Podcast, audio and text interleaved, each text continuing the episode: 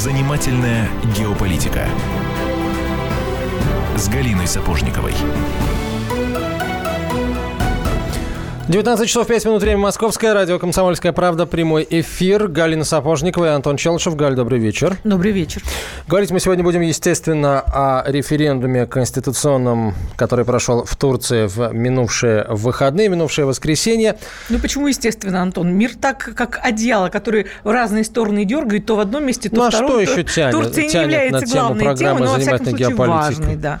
Ну, слушай, не знаю, мне кажется, что вот этот вот референдум и И Турция, как из геополитической, с экономической, с любой точки зрения, для нас страна очень важная, поэтому этот референдум, который, кстати, вот сразу вопрос, я его пока в воздух, что называется, даже, наверное, не вопрос, а какое-то личное ощущение. Вот мы как-то стал общим местом референдум, который даст Эрдогану неограниченные полномочия. Референдум, который там в Турции изменит все. Я вспоминаю, в том числе и наши программы за последние несколько лет, и а что, у Эрдогана разве были не, не абсолютные, не без, безграничные какие-то полномочия? Да они у него такие лет десять последние, так, Нет, если разобраться. Нет, я абсолютно с тобой не согласна. И вот когда мы дождемся нашу гостью, которая вот-вот входит в студию, я сразу интригую. Мы очень... Это одна из наших таких самых любимых собеседниц, которая уже неоднократно в нашу э, программу приходила, но вот московские пробки ее немножко чуть-чуть задержали. Мы специально самые вкусные вопросы оставили до ее прихода. Здравствуйте, Анна Владимировна. Как я рада вас, наконец, снова видеть. Анна Глазова в нашей студии, заместитель директора Российского института стратегических исследований, руководитель Центра Азии и Ближнего Востока Российского института стратегических исследований. Здравствуйте.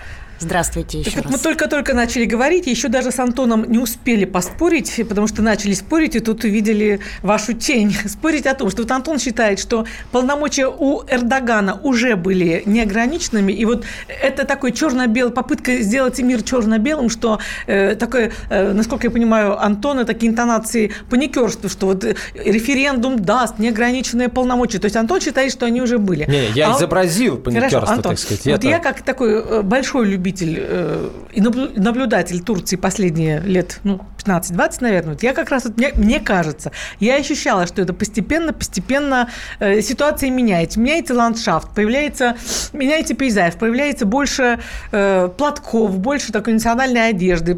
Что-то в обществе атмосфера чувствовалась. Вот, э, э, наш главный специалист по Турции, один из лучших, между прочим, специалистов в стране, если не самый лучший, Анна Владимировна, Владимировна вы, вот, э, вы, вы тоже что-то, вот сгущение э, ароматов в воздухе уже фиксировали последние несколько лет. Ну, спасибо, конечно, за комплимент. Я думаю, вы все-таки преувеличиваете. Конечно, если отслеживать политику, которую проводило турецкое руководство, начиная с две тысячи второго года, а именно тогда партия справедливости и развития пришла к власти, то, безусловно, вот этот референдум – это, наверное, такой закономерный вполне итог того, к чему шло руководство этой партии во главе с ее лидером. Лидером, безусловно, очень очень харизматичным а, на протяжении всех, вот, начиная с, ну, собственно, пятнадцати лет. А, вот. Вообще а, ПСР выдвинула саму идею о переходе к президентской форме правления а, в две тысячи одиннадцатом году. И тогда даже была создана парламентская комиссия, которая должна была обсуждать этот вопрос, но они не пришли к согласию. И в следующий раз а, с, с новой силой эта идея зазвучала уже после парламентских выборов две тысячи пятнадцатого года, а прошедший э, прошлым летом несостоявшийся военный переворот, конечно, позволил Эрдогану активно заняться этим вопросом, что называется, дал ему все шансы для того, чтобы ре- реализовать вот эту идею. Ну, вообще, вот о политике двойных стандартов как-то уже неприлично вспоминать. Но скажите, разве это нормально, разве это правильно проводить референдум в условиях, в условиях чрезвычайного положения? Ну, наверное, для правящей партии это вполне удобно. И если оппозиция говорит, что итоги референдума, они не согласны с теми цифрами, которые они в итоге получили, то, в общем, конечно, у руководства была возможность применить административный ресурс. Но вы понимаете, вот, вот этот один процент, да, той, который получил в итоге Эрдоган, он ведь, в общем, в пределах статистической погрешности. А если говорить вот со стороны, да, то есть мы не в Турции живем, и это, безусловно, выбор, сам референдум, само голосование, это выбор турецкого народа, но при этом и ответственность большая, то все равно мы фиксируем, что как минимум половина страны выступает за то, чтобы их лидер э, получил э, расширенные полномочия, либо, как вы говорите, практически неограниченные полномочия. Вот, кстати, давайте с сутью этого референдума разберемся. Что конкретно изменится в турецких правилах игры внутриполитических? Это касается исключительно Эрдогана? Или все-таки там какие-то основы, ну, не, не пошатнулись, а как-то сдвинулись, поменялись? Хороший вопрос. Изменится очень многое, потому что, как вы говорите, вы спорили до этого по поводу того, имел ли Эрдоган такие же полномочия или нет. Конечно, власть была сосредоточена в его руках. де-факто. Он был безусловным лидером. Но если говорить де-юре, то вообще-то пост президента до этого момента в Турции, он был таким а, чисто номинальным. И реальная власть принадлежала всегда премьер-министру. Но сейчас, как мы знаем, премьер-министр страны Бинали Йылдырым, а, он является таким техническим примером. И всем прекрасно известно, что все решения, как внутри, так и а, внешнеполитические, они принимаются Эрдоганом. Что сделал Эрдоган по итогам референдума? Он сосредоточил эту власть, но уже на совершенно законных основаниях. Изменения кардинальные, потому что, во-первых, отменяется пост премьер-министра вообще. Во-вторых, Эрдоган получает возможности назначать э, членов правительства, министров. Министры не подотчетны парламенту. Президентские, парламентские выборы будут проводиться одновременно, и срок полномочий президента будет составлять пять лет. Сейчас уже понятно, что по умолчанию тот президентский срок, который Эрдоган имеет сейчас, он не засчитывается. То есть в две тысячи девятнадцатом году он как бы впервые пойдет на выборы. То есть произойдет полное обнуление президентского срока. Совершенно и, и верно. До двадцать девятого года у нас абсолютно будет стабильно правильно. Предсказуемая страна-соседка, так? Знаете... Да, но давайте все-таки не забывать, что мы все живые люди. И сказать, что с нами, со всеми будет даже завтра или через месяц, наверное, ну, довольно сложно. Поэтому десять лет – это все-таки очень большой срок. Останется ли Эрдоган на этом посту, либо нет – это тоже вопрос. Но...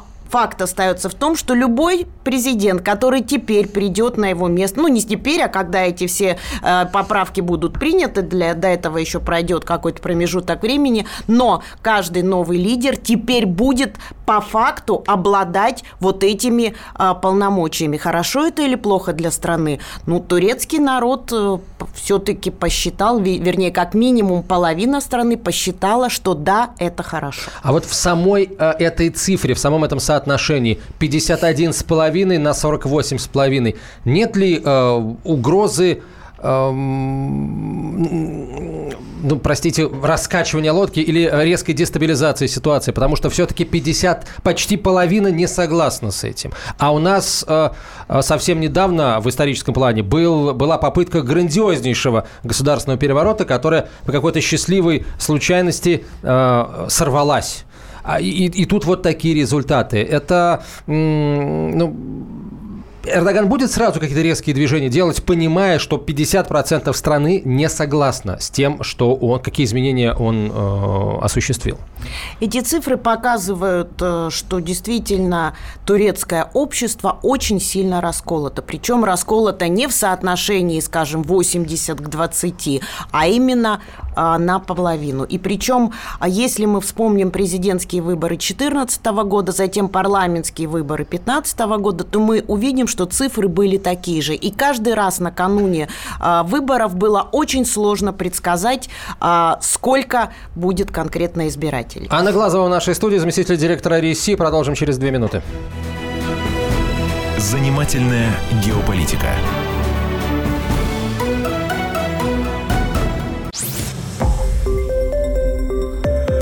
Радио «Комсомольская правда».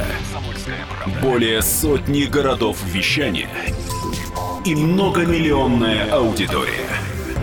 Керчь сто три и шесть эф эм, Севастополь сто семь и семь эф эм, Симферополь сто семь и восемь эф эм, Москва девяносто семь и два эф эм. Слушаем всей страной.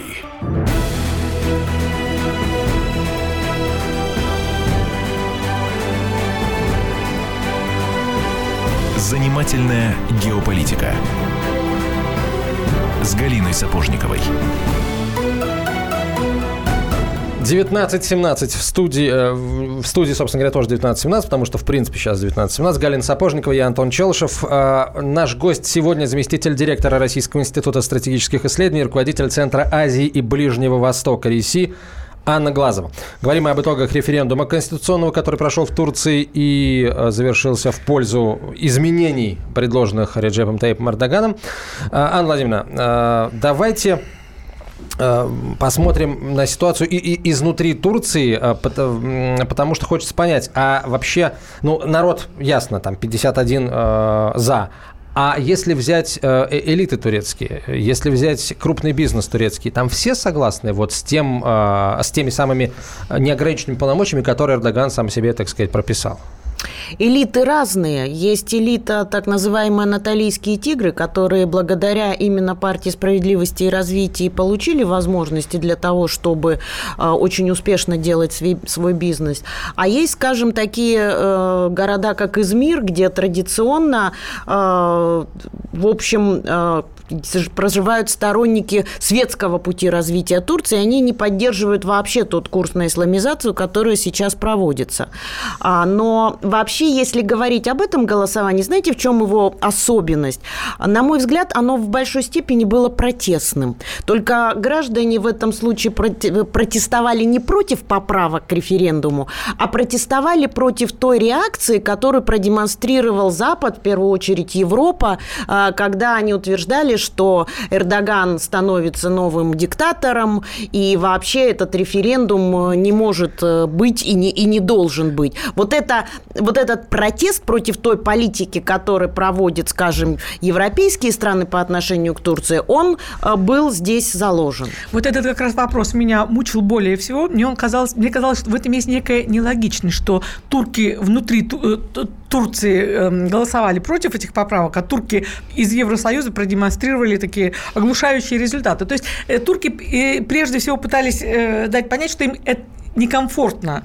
В нынешней Европе им некомфортно. Так что и вот эти скандальные события в Голландии, когда не пустили министра, то есть это как раз вот они к этим событиям, к этим результатам и привели, так? Скандальные события и в Голландии, и в Германии, они еще больше повысили популярность Эрдогана. И, кстати, социологические опросы именно в тот момент показали, что желающих проголосовать за поправки стало значительно больше.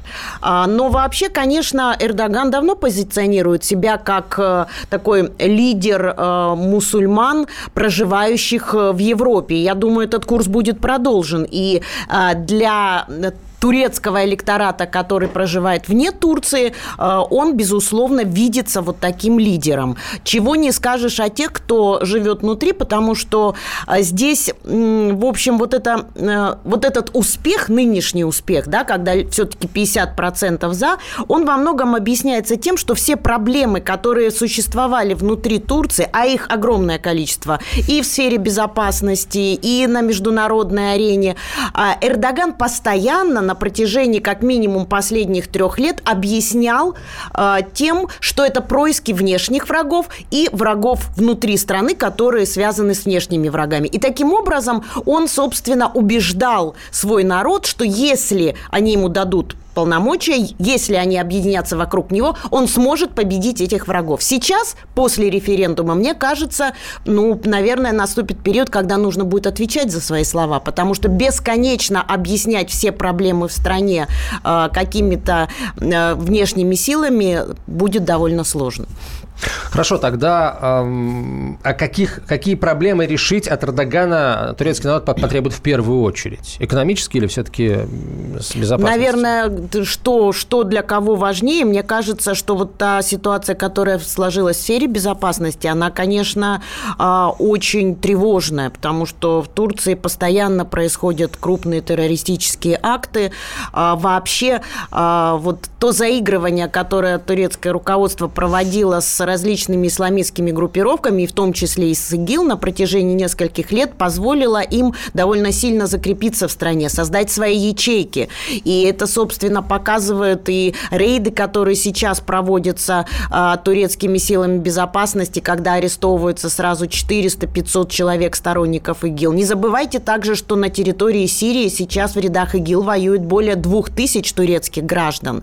А вообще есть такие социологические опросы, которые показывают, что число тех, кто поддерживает идеологию ИГИЛ внутри Турции, составляет восемь процентов. Что такое восемь процентов? Если мы берем пятьдесят пять миллионов взрослого населения страны, это четыре с половиной миллиона.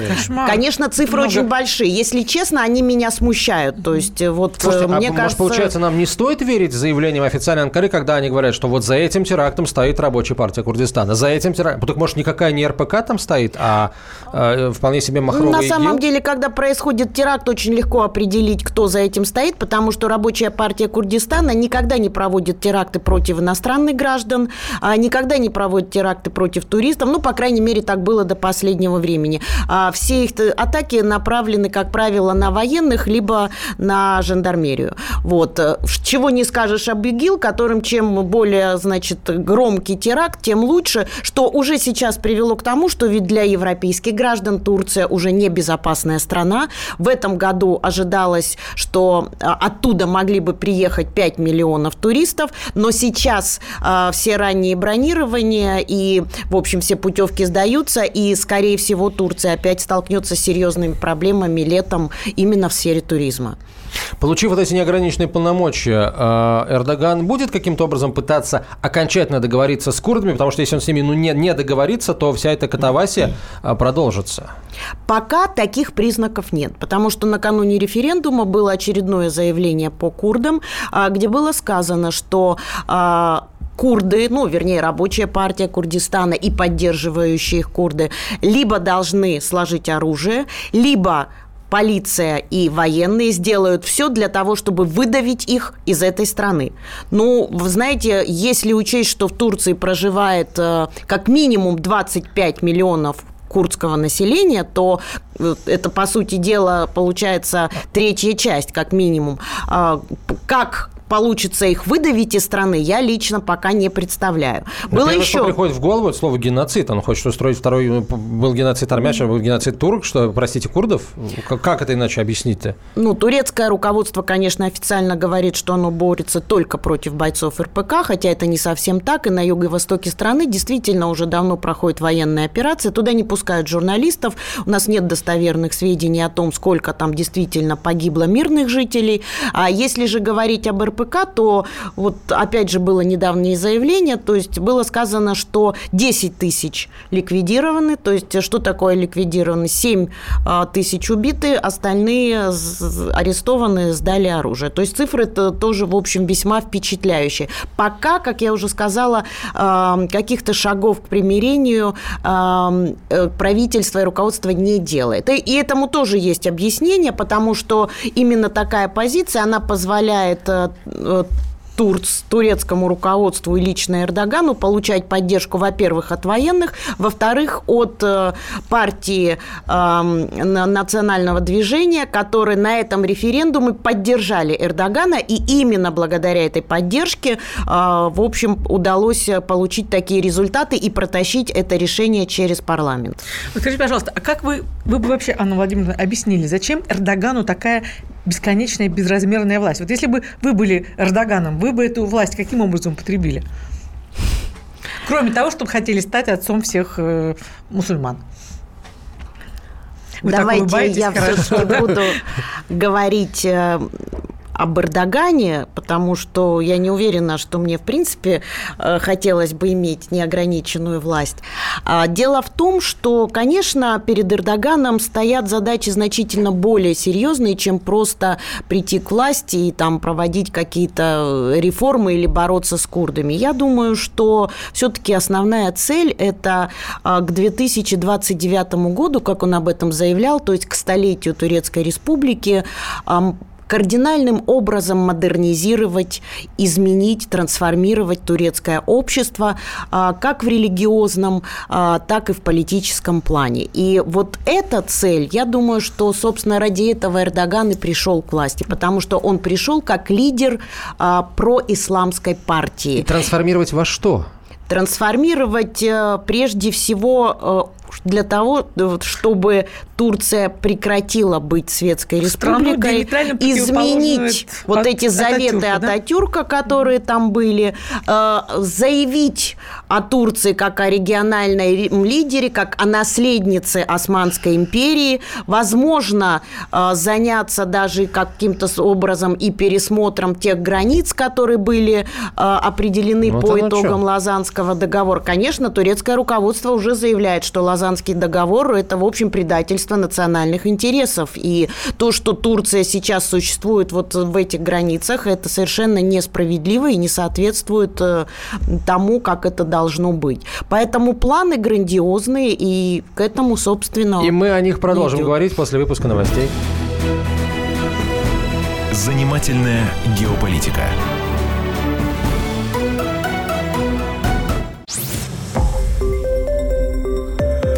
Радио «Комсомольская правда». Более сотни городов вещания и многомиллионная аудитория. Хабаровск восемьдесят восемь и три эф эм, Челябинск девяносто пять и три эф эм, Барнаул сто шесть и восемь эф эм, Москва девяносто семь и два эф эм. Слушаем всей страной.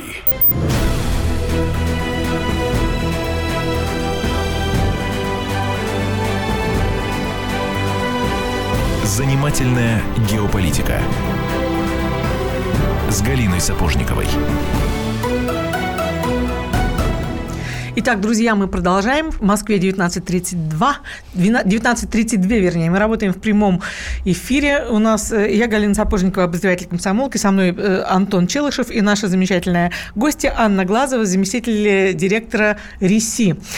И объясняю, почему я сейчас сбиваюсь, потому что вот я клянусь, что новости, которые вы только что услышали, мы не подгоняли под формат нашей программы. То есть вот э, ведущая не знает, что мы сидим, говорим о Турции, тем не менее она читает новость, что теракт в Петербурге финансировался из Турции. И я, конечно, у меня еще, у нас осталась недоговоренная предыдущая тема о том, зачем Эрдогану такая неограниченная власть. Мы, обещаю, к этому вопросу еще вернемся, но очень хочется вот все-таки, Анна Владимировна, понять, нам Турция вообще... враг или друг? Вот за последние года полтора, честно говоря, я не успеваю э, отслеживать направление ветра. Вот вообще та новость, что теракт финансировался из Турции, он, она, собственно, еще раз подтверждает то, о чем мы с вами говорили, когда обсуждали ситуацию с ростом угрозы террористической и тех террористических сетей, которые существуют на территории Турции. Это вот еще одно подтверждение. По поводу того, враг или друг. Знаете, я бы ответила так. Турция в первую очередь наш сосед. Очень крупный сосед, большая региональная держава. И уже вот этот фактор географического положения Турции, он предопределяет, что между нами всегда существовало, существует и будет существовать как соперничество, так и сотрудничество. И вопрос лишь в том, в какой исторический период какая тенденция будет превалировать.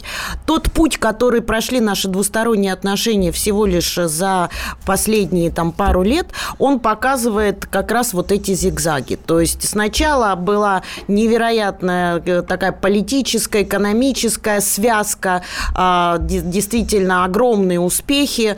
Мы реализовывали вместе какие-то инфраструктурные проекты, энергетические. Затем пошла, пошел, скажем так, расхождение взглядов по отнош... в отношении Сирии, и затем вот тот удар в спину, когда турки сбивают наш самолет, восемь месяцев такого конфликта и напряженных отношений. Эрдоган снова приезжает двадцатого августа в Санкт-Петербург, происходит примирение, и вот, собственно, тогда все и как раз и задавались вопросом, так друг или враг? Мнения самые разные. И теперь вроде бы все нормально, да, но относительно. Помидоры не пускаем. Помидоры мы не пускаем. Ну, в общем, это не означает, что мы что-то имеем против Турции. Это всего лишь защита нашего сельхозпроизводителя. И это, мне кажется, довольно мелкий вопрос. Но, тем не менее, уже появляются некоторые признаки, которые говорят о том, что между нами снова может возникнуть напряженность. Во-первых, в ответ на помидоры сразу после визита был такой тоже недружественный шаг, когда Турция по повысила пошлины на ввоз пшеницы на сто тридцать процентов. А, между прочим, это Турция... Турцию мы поставляем сорок шесть процентов импорта пшеницы. А для нас это довольно серьезный вопрос, потому что это не помидоры, так как вот за последние годы, особенно по результатам две тысячи шестнадцатого года, как было заявлено нашим руководством, доходы от экспорта зерновых превысили впервые доходы от экспорта вооружения. То есть это очень серьезная статья. Поэтому такой, скажем, ответный укол Турции, он довольно болезненный. А, простите, а, объясните, как, это, это очень странно. Мы не пускаем турецкие помидоры, ну и какие-то еще овощи. А какого сельхозпроизводителя мы защищаем? А на что есть? Какой-то грандиозный, крупный российский производитель помидор? Да, не знаю, обманывая себя на дачу, Антон, производит помидоры, вот продает. Я сейчас буду Россию защищать. Нет, выборе защищай. Между волгоградскими, астраханскими, краснодарскими помидорами совершенно турецкими верно. Я однозначно выберу российские. Даже тут сомнений вообще. Но просто рынок российский настолько... А, а, Волгоград может обеспечить весь российский рынок помидорами? А По-моему, у нас, нет. А у нас Узбекистан Он есть. Не сможет обеспечить, если сюда будут ввозиться дешевые и, кстати, довольно некачественные турецкие помидоры. А вот если а, развивать этот рынок, то в конечном итоге его можно заполнить, безусловно. У нас есть для этого, я считаю, все возможности. И, и не только помидорами, но и всей остальной продукцией. И тот факт, что сейчас к нам не поступает продукты из Европы, и, может, мы там чего-то лишены. И вот это вот, эти санкции против Турции, конечно, они однозначно довольно серьезно помогли простимулировать наших сельхозпроизводителей. Ну, и совершенно справедливо сказать, что помидоры – это в данной конкретной ситуации вопрос не главный, да? По каким конкретно позициям вот у нас такая существует турбулентность и опасность, что мы разойдемся в скором времени? Ну, конечно, снова возвращаемся к Сирии, потому что удалось создать трехсторонний формат переговоров Россия, Турция, Иран. Кстати, очень многие востоковеды не верили, что такое вообще возможно, и что вот эти три страны могут сесть и договориться о чем-то, но тем не менее мы это сделали. Да, это, конечно, никакой не стратегический союз, а, скажем так, на какой-то момент тактический, тактическое сближение. Но тем не менее оно позволило начать переговорный процесс в Астане, позволила пригла- пригласить туда оппозиционные группировки. И шаг за шагом, медленно, но тем не менее, этот процесс пошел, он двигался. Более того, на тот момент Тур... именно благодаря Турции э, мы сумели взять Алеппо, потому что, как я уже говорила, у Турции очень тесные связи с различными исламистскими группировками, воюющими в Сирию. Здесь тоже давление Анкары на них э, было... даже не лишним.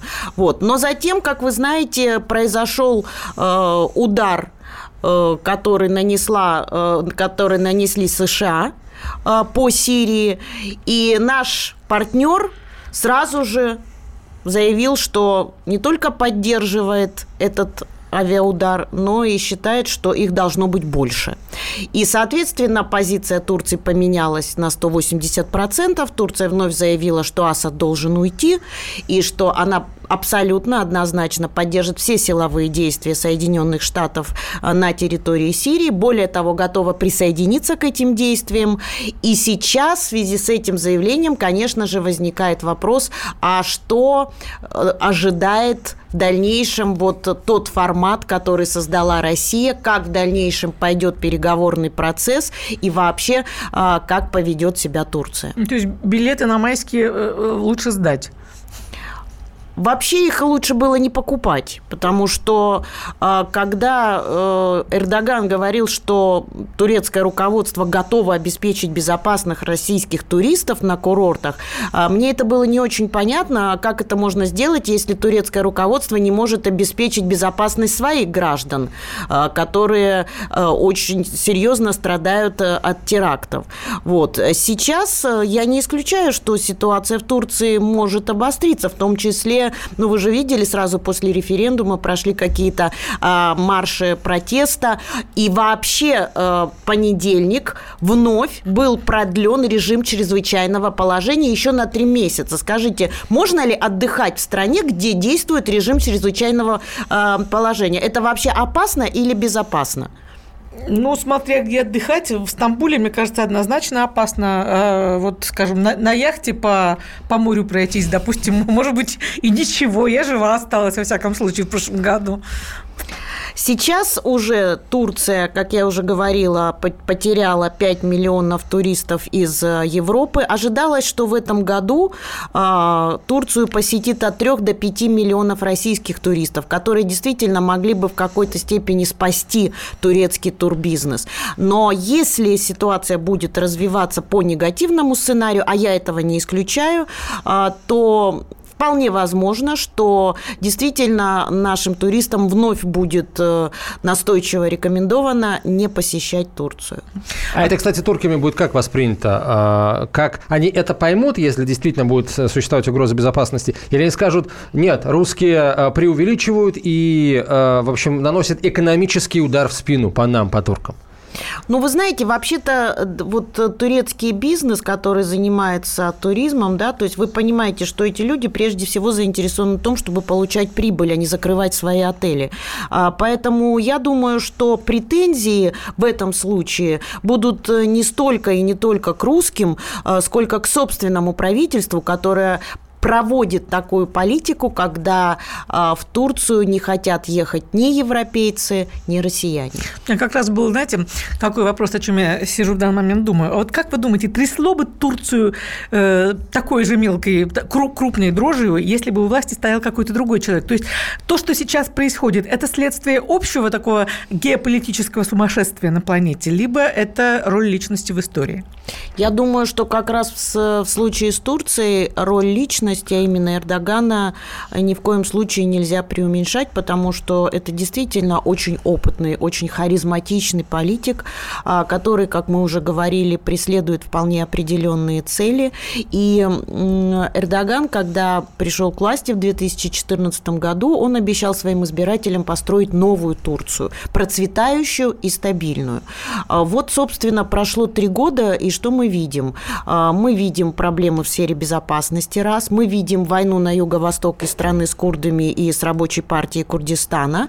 Мы видим, что Турция серьезно вовлечена в конфликт в Сирии, то есть туда введены войска, и там ситуация тоже складывается очень непросто. И, наконец, мы видим, что в Турции начались проблемы экономического плана. Я не хочу их преувеличивать и представлять какими-то катастрофическими, но, тем не менее, наблюдается спад экономического роста, валюта девальвируется, инфляция растет, безработица растет, то есть это уже двенадцать процентов в целом, двадцать четыре процента среди молодежи. Это очень опасный показатель. Вы знаете, что все арабские революции, они вот начинались в тех странах, где как раз вот такая проблема существовала. Растет внешний долг, то есть ситуация очень сложная, и, конечно, это отражается на уровне жизни простых граждан.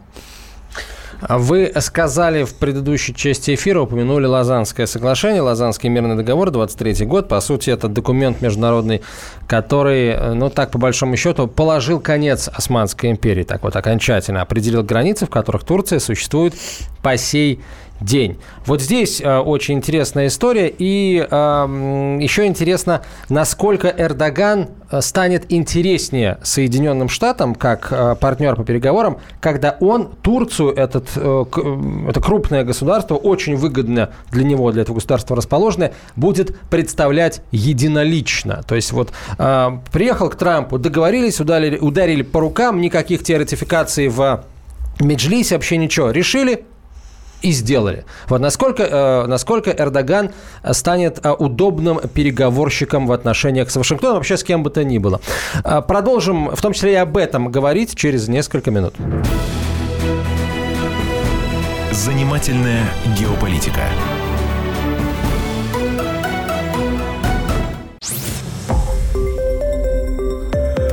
Радио «Комсомольская правда». Более сотни городов вещания и многомиллионная аудитория. Челябинск девяносто пять и три эф эм, Керчь сто три и шесть эф эм, Красноярск сто семь и один эф эм, Москва девяносто семь и два эф эм. Слушаем всей страной.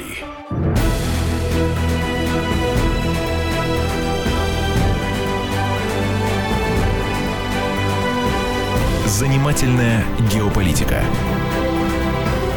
с Галиной Сапожниковой. Возвращаемся в студию, продолжаем разговор об итогах референдума в Турции и о будущем Турции после того, как э, все эти изменения в Конституцию страны э, будут приняты и начнут действовать.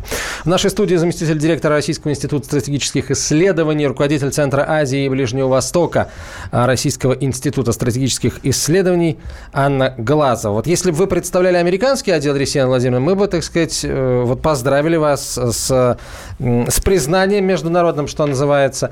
Э, действительно, сегодня э, одно из американских СМИ, не помню уже, правда, какое, написал о том, что вот Российский институт стратегических исследований, тот самый, тот самый орган, который, по сути, подготовил действительно приход Дональда Трампа к власти. Ну, они и есть те самые пресловутые российские да, хакеры. Да, да, да, да. Ну, хакеры, может быть, не совсем хакеры.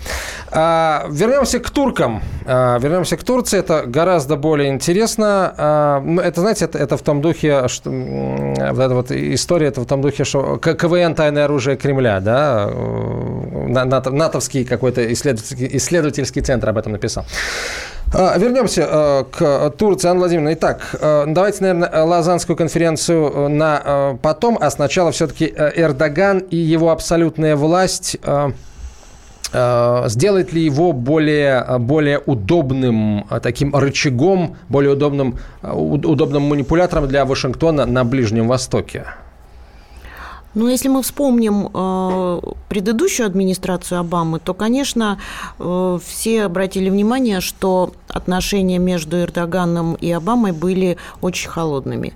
А, то есть э, адми... бывшая администрация Белого дома э, была недовольна как его, скажем так, авторитарными замашками, то есть отходом от демократических ценностей, которые США пытались продвигать по всему миру, так и тем, что, в общем, Эрдоган довольно часто следовал своим курсам и не хотел полностью подчиняться воле Вашингтона. Сейчас ситуация изменилась, потому что вот, собственно, после ударов Соединенных Штатов по Сирии, когда Эрдоган высказал свою полностью полную поддержку, Трамп, в свою очередь, поблагодарил его за эту поддержку и выразил готовность активно сотрудничать с Турцией, тем самым продемонстрировав, собственно, то, что он говорил и во время своей предвыборной кампании, что Соединенные Штаты больше не будут вмешиваться во внутриполитические дела других стран, пытаться там как-то проводить демократические ценности, и если, скажем так, турецкие турецкий народ решает, что вот им нужен именно такой лидер, то это исключительно дело Турции, и новой администрации до этого нет никакого дела, а сотрудничество должно быть прагматичным именно по тем сферам, где интересы совпадают. Ну, конечно, я думаю, что в первую очередь речь будет идти о Сирии, где уже сейчас стороны заявляют на протяжении последних нескольких месяцев, что э, есть готовность и есть желание сотрудничать и в плане взятия Раки, и э, Турция ожидает от США поддержки э, по установлению беспилотной зоны на севере страны для того, чтобы она могла продвигать свои войска. Камень преткновения, самый серьезный, на мой взгляд, это отношение к сирийским курдам, потому Потому что если Соединенные Штаты являются их союзниками, всячески их поддерживают, снабжают оружием, и даже на территориях подконтрольным курдам э, построили несколько военных баз, то турки категорически против этого сценария.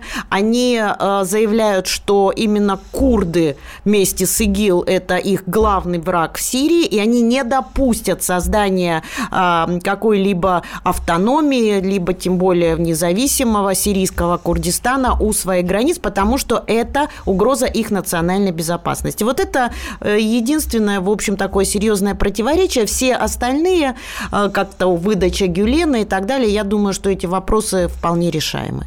Выдадут Гюлена, как думаете? Я вам могу сказать свою точку зрения, возможно, я ошибаюсь. Мне кажется, что требование о выдаче Гюлена – это такая политическая игра Эрдогана. Потому что если все-таки представить себе, что Соединенные Штаты могут выдать Гюлена, хотя они этого не сделают, Гюлен довольно серьезно связан с различными структурами в Соединенных Штатах, и это для них ценный человек. Но если такое представить, то, собственно, у Эрдогана исчезнет тот самый главный враг, на которого можно продолжать списывать все проблемы. США, это да. Часть его имиджа. Поэтому, да, да. конечно, это ему будет невыгодно. Дальше, если Гюлена судить, ну, у Гюлена действительно очень много э, сторонников внутри страны, и это еще больше обострит внутриполитическую ситуацию в Турции. Поэтому вот эта э, игра, когда Турция требует выдать, а Соединенные Штаты говорят нет, мне кажется, она устраивает всех. Вообще, о чем говорит время таких прихода в мир таких харизматичных и нестандартных лидеров? Только, пожалуйста, не, не пугайте тем, что все ведет к войне, потому что это слово звучит в этой студии, по-моему, двадцать семь раз на дню, и уже вот хочется куда-нибудь закрыться в какую-то скорлупку, связать кружевные носочки, за, за, закрыть пледиками. Мне кажется, я понимаю, почему в сорок первом году никто в реальность войны не верил, потому что все устали от, от ее предчувствий. Вот, ну, скажите, вот Путин какой харизматичный лидер, Трамп нестандартный, очень мощная все-таки фигура, Эрдоган на наших глазах, вот эти крылья дракона у него раскрылись. Это, это все к чему? Ну, во-первых, тот факт, что действительно в этих странах лидеры, как я сказала, харизматичные. Во-вторых, если говорить об Эрдогане и Путине, то это очень опытные лидеры. И одно дело – это политическая риторика, а другое дело – это какие-то действия, которые могут действительно привести к столкновению. Ведь мы сегодня говорили о конфликте между Россией и Турцией, но ведь обе стороны, несмотря на жесткие заявления, несмотря на какие-то санкции, они ведь не пошли на обострение.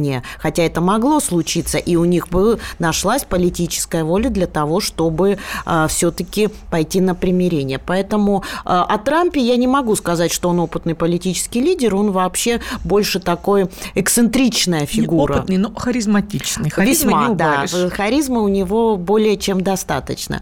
Поэтому войной я ни, никогда никого не пугала, более того, я вообще против того, чтобы предпринимать какие-то необдуманные жесткие, резкие действия, как, например, действительно часто призывают некоторые наши политики, политологи где-то в телевизионных студиях. Мне кажется, это довольно безответственно. Я все-таки надеюсь, что действительно вот заявление – это одно, а когда дойдет до каких-то реальных действий, то здесь все-таки стороны поймут, что, ну, например, вот по Сирии, да, то есть ведь Сирия для США не не самоцель. Сирия – это инструмент давления на Иран. Это очень важное звено. То есть, действительно, если Соединенные Штаты хотят, чтобы Асад ушел, это только для того, чтобы ослабить Иран. Но каким будет это давление? Дойдет ли до силового противостояния? Я полагаю, что нет. И в этой ситуации все-таки договариваться будет можно. Пускай мы не будем союзниками в этом регионе, да, у нас сохранятся противоречия, но вот этот переговорный процесс, я рассчитываю, что он все-таки будет идти. Теперь давайте по поводу э, границ современной Турции и пересмотра э, соглашений лозаннских от тысяча девятьсот двадцать третьего года. Действительно, вот есть такие планы, Эрдоган о них говорил, или это просто витает в воздухе, что вот Эрдоган, который, кстати, наши слушатели в открытую пишут, Эрдоган себе создал такие вот э, султанские условия существования. Вот э, Эрдоган будет реализовывать вот эти амбиции, свои личные и амбиции, я не знаю, там, сторонников идей пантюркизма, Великого Турана и так далее. Эрдоган действительно хотел бы реализовывать вот то, что называется неосманской политикой. И посмотрите, ведь заявление о претензиях каких-то, как в Ираке, так и в Сирии, они действительно есть. Турецкие войска находятся на территории Сирии. Они провели там довольно крупную операцию «Щит Евфрата». Сейчас они заявили перед референдумом, что она завершена, но не, завершена, не завершены военные действия Турции в Сирии, и будет новая операция. То есть они зафиксировали то, что они называют успехом. Он, конечно, относительный, то есть здесь мнения разные, стакан наполовину пустой, либо наполовину полный, но, тем не менее, Турция взяла под свой контроль довольно большую территорию и установила, в общем, там свои правила. Последний вопрос, который успеем задать. Как Эрдоган собрался становиться лидером всего исламского мира на Ближнем Востоке? Он будет создавать центры, центры исламские и, и, или что? Мекка и Медина в Саудовской Аравии, контроль над Саудовской Аравией Турция как раз и утратила после двадцать третьего года. Эрдоган видит себя прежде просто всего идейным, идейным Арабии, лидером. То есть он позиционирует себя как защитника всех мусульман, в первую очередь мусульман-суннитов, особенно проживающих в Европе. И вот сейчас вы знаете, что в Европе довольно сложные процессы происходят в связи с потоком беженцев, ростом исламофобии. И вот это будет довольно благодатная почва для того, чтобы и усиливать свои позиции. Хроники Эрдогана будем вести в прямом эфире регулярно. Спасибо большое. Анна Глазова была в нашей студии, замдиректора Российского института стратегических исследований. Занимательная геополитика.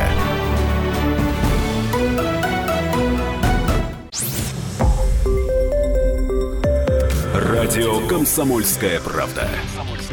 Более сотни городов вещания и многомиллионная аудитория. Хабаровск восемьдесят восемь и три эф эм, Тюмень девяносто девять и шесть эф эм, Кемерово восемьдесят девять и восемь эф эм, Москва девяносто семь и два эф эм. Слушаем всей страной.